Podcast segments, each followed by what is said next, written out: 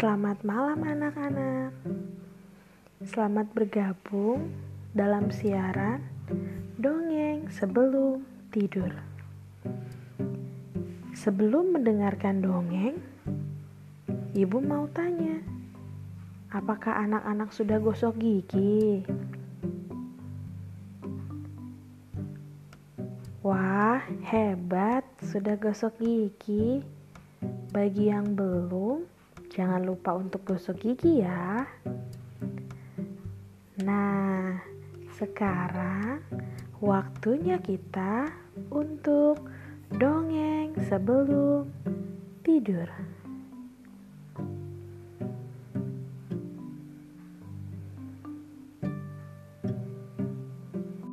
Kali ini Ibu Rani akan mendongeng dengan judul Kura-kura yang bersyukur.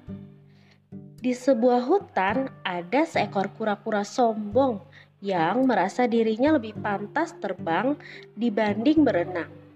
Dia kesal karena tempurungnya yang berat. Dia sering sekali mengeluh karena harus membawa tempurungnya ke mana-mana. Dia pun selalu kesal ketika melihat burung-burung yang terbang bebas di langit.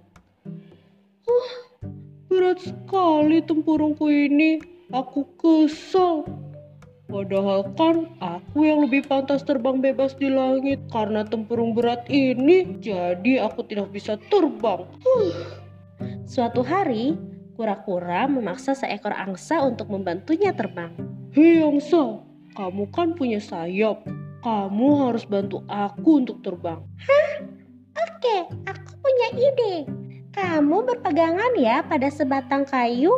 Batang kayu tersebut pun kemudian diangkat oleh angsa dan dibawa terbang.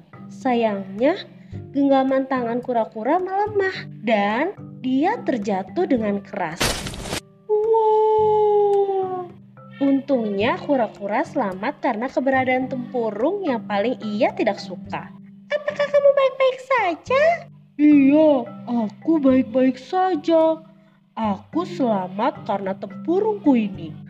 Sekarang aku mau lebih bersyukur karena apa yang sudah Tuhan berikan kepada aku. Aku tidak mau sombong lagi. Aku mau jadi kura-kura yang bersyukur. Anak-anak, dari dongeng yang kita dengar tadi, kita belajar untuk menjadi anak yang selalu bersyukur dengan apa yang sudah Tuhan berikan untuk kita. Sekian dongeng sebelum tidur untuk malam ini. Sampai bertemu di dongeng berikutnya. Sebelum tidur, jangan lupa berdoa dulu ya. Selamat tidur, selamat beristirahat. Tuhan Yesus memberkati.